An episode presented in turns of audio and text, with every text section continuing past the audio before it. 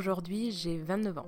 C'est un grand jour pour moi, du moins pour l'aléa du passé. Quand j'étais adolescente, j'ai tout planifié, sauf avoir quasi 30 ans. Puisqu'avoir 30 ans, c'était un truc de dinosaure. Hey, enchantée, c'est Léa. Bienvenue sur le podcast « Si on te demande, tu diras que tu ne sais pas ». Le podcast où on se questionne, où on débat, où on va au-delà du bien-pensant. Je mets un trigger warning puisque nous allons parler d'angoisse, de temps et de mort. Je sais que c'était sujet que beaucoup de personnes me demandent depuis un certain temps et je ne sais pas pourquoi aujourd'hui je suis plutôt prête à en parler. Mais je précise quand même que ça sera pas un podcast triste, bien au contraire, même s'il y a des passages qui sont un peu durs. Je ne dirais pas que je suis thanatophobe, mais presque. Thanatophobe, c'est la peur de la mort. Moi, personnellement, j'ai plus peur du temps qui passe. Donc évidemment, sans grande surprise, je flippe d'avoir 29 ans. Oui, je sais, on commence mal, mais vaut mieux qu'on se débarrasse du sujet en début. Comme ça, on garde le meilleur pour la fin. D'aussi loin que je me souvienne, j'ai toujours été du genre à planifier ma vie. Planifier ma vie entièrement, que ça soit mon style vestimentaire, quelle coiffure, quel mode de vie j'aurai pour chaque âge. Et c'est là que vient mon plus gros problème, c'est que j'ai arrêté d'imaginer après les 29 ans. Genre après, il n'y a plus rien. Pour une raison évidente, c'est que quand j'étais plus jeune, avoir 29 ans, ça me semblait être une éternité. Mais surtout parce que ça me semblait quasi impossible d'y arriver. Quand t'imagines avoir 30 ans quand t'es jeune, c'est vraiment la fin de la vie. Comme si après, il n'y avait plus rien. Comme si tu devais avoir tout fait et qu'après, c'était un long fleuve tranquille ou chiant en fait, ennuyant. Puis aussi, tu te dis que le mindset d'un adulte, de nos parents, c'est quelque chose qui est beaucoup trop flou et beaucoup trop loin en fait pour pouvoir se l'imaginer. En mode, quand t'as 13 ans ou 29 ans, t'es une personne totalement différente. Eh bien, je peux vous dire que c'est totalement faux. Et en vrai, me confronter à ça au quotidien, je pense que c'est ce qui me trouble le plus. Ça me fait vraiment très bizarre, puisque pour moi, je n'ai pas 29 ans. Bien au contraire, j'ai toujours 24 ans. Mais ce qui me fait le plus flipper, c'est que je sais que j'aurai toujours la vingtaine toute ma vie. En tout cas, dans ma tête. Est-ce que c'est dû au fait que le cerveau arrive à maturité à 25 ans ? Je ne sais pas. Mais bien que j'ai 20 ans dans ma tête, j'ai bien 30 ans dans mon corps. Vous savez, les trucs de vieux, qu'on se dit « Ah, ça, c'est des trucs de vieux, les douleurs dans le dos, les trucs, les ci, les ça. » Là, actuellement, je souffre. J'ai 2 coussins dans le dos parce que j'ai des douleurs. Vraiment. Ah. Ça arrive dans ta vie, ça te met une bonne claque derrière la nuque et ça te dit « Salut ma pote, non, je ne t'ai pas oublié. » Tu as bien 20 ans dans ta tête, mais tu as bien 30 ans dans ton corps. Et avoir 30 ans dans le corps, ça se sent. J'ai des douleurs physiques chroniques, mais des trucs qui sont ok. C'est des trucs qui sont juste là. Et t'en parles au médecin, t'essayes de savoir ce que t'as, il te regarde et il te dit... Les dents aussi, croyez-moi, je me brosse les dents 3 fois par jour. Quand j'étais ado... Des fois, je me brossais les dents qu'une seule fois par jour. Alors oui, j'ai toujours été portée sur une hygiène bucco-dentaire de ouf. Maintenant, si j'oublie, je le sais. Et c'est même pas par flamme ou par autre, je n'ai plus le droit, je n'ai plus le choix en fait. Et oui, à 29 ans, c'est un âge, au niveau du corps, tu n'as plus le choix. Du moins pour les organes qui te permettent d'être en vie. Et oui, 29 ans, c'est aussi flippant à cause de ça. Tu sais que les maladies, les blessures... les accidents. Du coup, plus je prends de l'âge, plus j'angoisse que mon entourage ou même moi ne meure. Et cette idée juste me terrorise. Et je n'ai pas toujours eu ces peurs et ces angoisses. Elles sont arrivées vers l'âge de 24 ans. On va dire que comme je vous l'ai dit dans le début du podcast, j'avais quasi planifié toute ma vie. Sauf que vers l'âge de 23 ans, j'avais quasi tout coché. Et dans ces périodes-là, j'étais quasi sûre de moi quand je disais la phrase suivante « Je peux mourir, je n'ai pas peur car je suis sereine et apaisée. J'ai fait ce que j'avais à faire. » Sauf que du coup, j'étais aussi dans un énorme bad mood car je m'ennuyais, je n'avais plus de perspective d'avenir et en vrai, mine de rien, les objectifs que je m'étais fixés dans la vie étaient très superficiels entre guillemets. Comme je n'avais plus grand-chose qui m'animait, j'ai décidé de reprendre mes études. Et juste avant de déménager dans mon nouveau logement du coup à Toulouse, j'ai fait un rêve. Mais un rêve hyper, beaucoup trop réaliste. Et dans ce rêve où je me vois en train de mourir, où je sens que je vais mourir, je fais le bilan de ma vie et je me rends compte qu'en fait je ne suis pas du tout apaisée, pas du tout sereine et qu'en fait je suis passée à côté de beaucoup de choses. Et là j'ai littéralement fait une crise de panique. J'ai fait ce rêve parce que j'ai, pour la première fois de ma vie, ma grand-mère qui vient de mourir. Enfin, c'est la première personne de mon entourage proche qui meurt. Je ne sais pas. Mais en tout cas, à partir de là, j'ai commencé à avoir très très peur de mourir. Et plus le temps passait, plus je développais cette peur de mourir. Évidemment, avec le temps qui passe, l'âge, eh bien la mort, ça devient un sujet omniprésent. Et j'ai plein d'images dans ma tête, mais je veux pas vous refiler mes angoisses. Bref, parlons de notion du temps.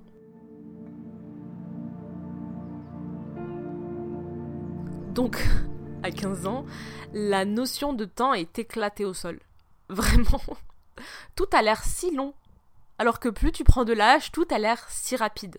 Parce que non, avoir 29 ans, c'est pas une éternité, c'est grand max 4 dodo. Mais il n'y a pas que ça que j'ai mal jugé. Le plus fascinant dans le fait d'avoir 29 ans et quasi 30 ans donc, c'est que je me suis littéralement trompée sur toute la ligne. Je peux vous dire que avant j'étais une personne pleine de certitudes et que finalement prendre de l'âge, tu te rends compte qu'en fait, tu n'es jamais sûr de rien. Les événements, les ruptures, les amours, les choses qui te semblent insurmontables et gravées au fond de ta chair pour toujours sont devenues limite des souvenirs d'une autre personne. En mode, je pense que j'ai vécu ça, mais en fait, non. Mes souvenirs sont des grains de riz dans ma tête. Et t'as aussi, et surtout, quand tu prends de l'âge, des bons souvenirs qui restent.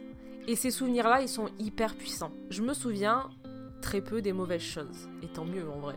Mais comme dirait la fameuse citation de 500 jours ensemble, si tu veux te souvenir des mauvaises choses, pense-y 2 fois. Et de se souvenir du meilleur en grandissant, c'est à la fois génial, mais c'est à la fois très traître. Parce qu'en fait, on refoule beaucoup de choses négatives. Alors que les nommer, mettre des mots dessus, c'est libérateur, mais genre vraiment libérateur. Parce qu'en grandissant, tu t'apercevras qu'il y a des souvenirs très random et très bizarres qui sont restés dans ta tête et auxquels tu repenses comme ça de temps en temps. Des choses que tu pensais anodines mais qui sont réellement, elles, gravées dans ton cœur. Et c'est celle-ci qu'il faut que tu parles à ton psychologue. Même si c'est hyper douloureux, mettre des mots, des choses, des ressentiments sur des choses qui te semblent anodines, des fois ça peut faire des miracles. Et oui, parce qu'à quasi 30 ans, je suis absolument la même et pas la même qu'à 15 ans. J'ai vécu, et c'est normal, des choses que je n'aurais jamais, jamais, jamais pensé vivre un jour. Et du coup, personnellement, j'ai littéralement eu une vie que je ne pensais pas avoir. Et c'est là que vient le fun de ce podcast. Et de ce que j'ai vraiment envie de vous partager avec beaucoup d'émotion, en étant très sincère. J'ai toujours questionné la vie, j'ai toujours été très curieuse de tout.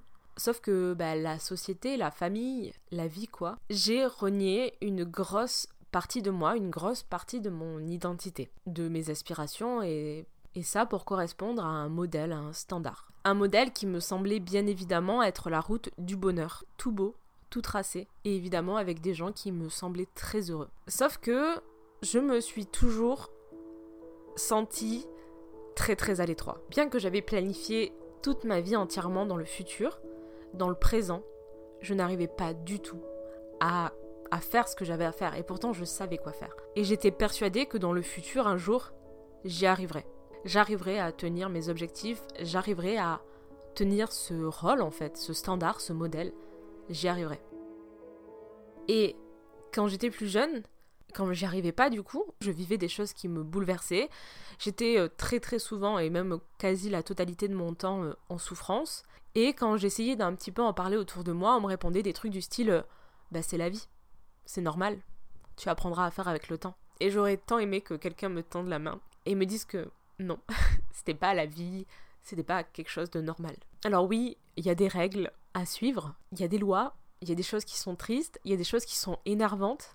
Il y a des choses qui sont cool aussi, mais tu es libre d'être qui tu veux toi et de traverser ces choses énervantes, horribles, tristes ou joyeuses comme tu le veux toi et seulement toi. Et encore plus qu'on me dise que qu'importe qui tu es, où tu es, n'importe où tu te trouves sur cette planète, tu vivras des émotions. On vit tous des émotions, on passe tous par des émotions, mais le plus important, c'est de ne pas les subir, c'est de les accepter, c'est d'en faire une force. Oui, être en colère, tu as le droit. Si tu es en colère, c'est parce qu'il y a quelque chose qui te met en colère. C'est légitime. Ce n'est pas une mauvaise chose, tu ne dois pas le garder pour toi. Oui, tu es triste, quelque chose te rend triste, tu ne dois pas refouler tes larmes, tu dois mettre des mots, tu dois parler autour de toi. Tu as le droit d'avoir des émotions, il n'y a pas de bonnes ou de mauvaises. Il faut juste apprendre à les comprendre et à ne pas qu'elles te bouffent la vie, à ne pas les subir. Puisque ces émotions, tu dois les écouter. Et c'est que quand tu les écouteras que tu trouveras ton chemin, ta voix. Et j'ai jamais eu personne qui m'a dit ça, évidemment. Bien au contraire, on m'a toujours dit de faire tout l'inverse. Mais plus le temps passe, plus ce temps qui me fait peur passe, plus je me suis permise des folies dans ma vie. Du style, il se passe quoi si je loupe un repas de famille ? Il se passe quoi si je vais pas à un date ? Il se passe quoi si je romps avec ce mec ? Il se passe quoi si je reprends mes études à 24 ans ? Et en fait, il se passait pas grand chose à part le fait que je me sentais mieux. Petit à petit et sans le savoir, puisqu'il y a qu'aujourd'hui que je mets vraiment des mots sur ça, j'ai dévié de tout. J'ai dévié de la norme, des règles, de ce que je pensais être bien et j'ai juste commencé à suivre mon cœur. Qu'importe. Des fois, j'ai juste pas envie d'aller à un repas de famille. Des fois, j'ai juste pas envie de faire des choses. Des fois, j'ai très envie d'en faire d'autres. Et j'ai décidé de suivre les choses que j'avais envie de faire. Tout simplement, même si on me regardait avec des gros yeux, même si on me disait que c'était pas le bon chemin. Et alors, il va se passer quoi ? Et puis le pire qui peut nous arriver au final, c'est de mourir, ou de voir des personnes de notre entourage mourir ou tomber malade. Ça, c'est vraiment pas facile. Mais à part ça, qu'est-ce qui peut nous arriver, en fait ? Et je pense qu'on vit trop dans la peur de dire fuck, en fait, dans la peur de dire stop, dans la peur de dire non, je n'ai pas envie. On est vraiment très docile à dire oui à tout. Et j'ai vu qu'il y avait des comptes de développement personnel qui étaient en mode apprendre à dire oui. Non, il faut apprendre à dire non, à dire stop, à dire je n'ai pas envie, sans avoir peur de froisser la personne en face. Pourquoi je me questionne des non que je dis et pas des oui que je dis, en fait ? C'est ça, en fait, la question.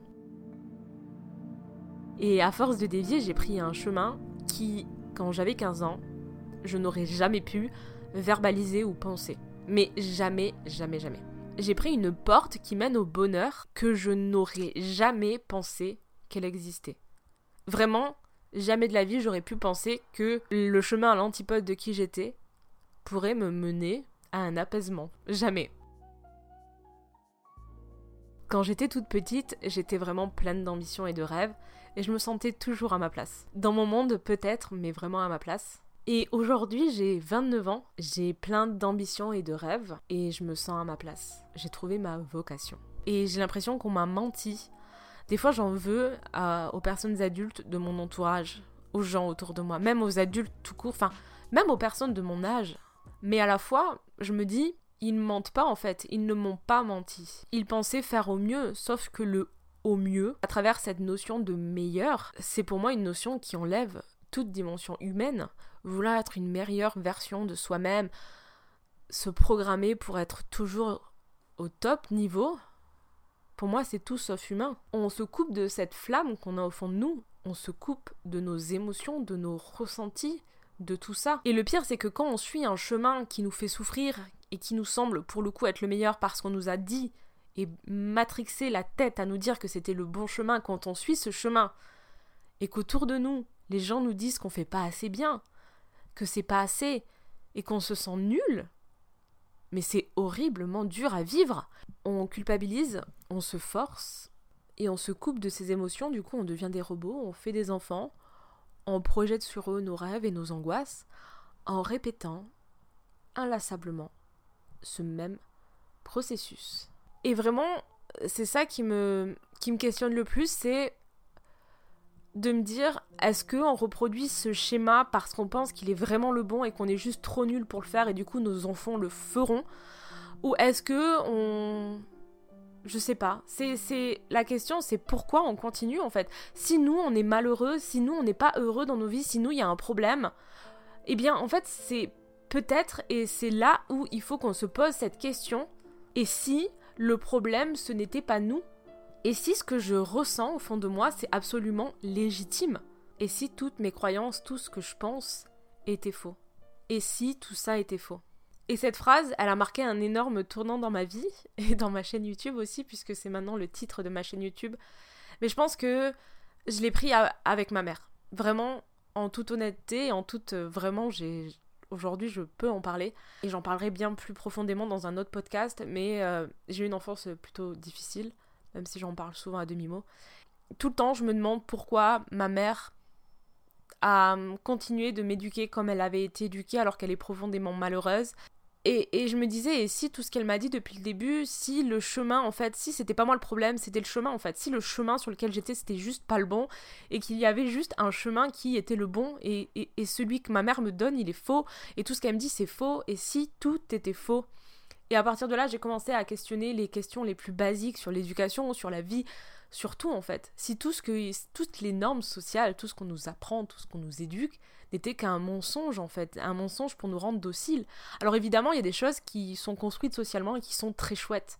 Déconstruire le monde, ça ne veut pas dire tout enlever et tout recommencer. Ça veut dire juste questionner quelque chose en se disant est-ce que ça c'est plutôt une bonne chose ou plutôt une mauvaise chose, et le garder si c'est une bonne chose et le modifier si c'est une mauvaise, et avancer comme ça en fait. Et puis se questionner en fait, tout remettre en question, arrêter d'avoir des certitudes sur le monde. Se dire, bah en fait, peut-être que moi aussi, ce que je pense, c'est faux, peut-être que tout est faux. Et c'est aussi comme ça que j'ai compris que j'étais passionnée par les sciences humaines et sociales. Puisque, bah en fait, à force d'être curieuse et de tout questionner, j'en ai fait mes études, mon métier. Voilà. Et je pense que c'est à partir de là que j'ai rallumé, et c'est récent, hein, c'est qu'il y a 3 ans en fait, que j'ai rallumé cette flamme qu'il y avait au fond de moi, et que je me suis aperçue que j'étais tellement dans le faux sur tellement de sujets, et peut-être qu'aujourd'hui je suis encore dans le faux sur plein d'autres, et c'est ok. Je suis prête à apprendre, je suis prête à me remettre en question et continuer à alimenter cette flamme en moi, cette vocation. Et aujourd'hui j'ai 29 ans, mais j'ai aussi toujours 6 ans. 29 ans de vie, d'apprentissage, de maturité, de biologie, mais j'ai toujours les mêmes émotions de quand j'avais 5 ans, la même curiosité et surtout la même envie de découvrir le monde, bien que tout ait changé autour de moi, bien que j'ai changé aussi. J'ai toujours l'impression d'être cette même personne au fond de moi. Voilà, j'espère que ce podcast vous aura plu. N'hésitez pas à me donner votre avis sur mon Instagram, leshou avec 2 E, à partager ce podcast. Et maintenant, si on te demande, tu pourras dire que tu sais.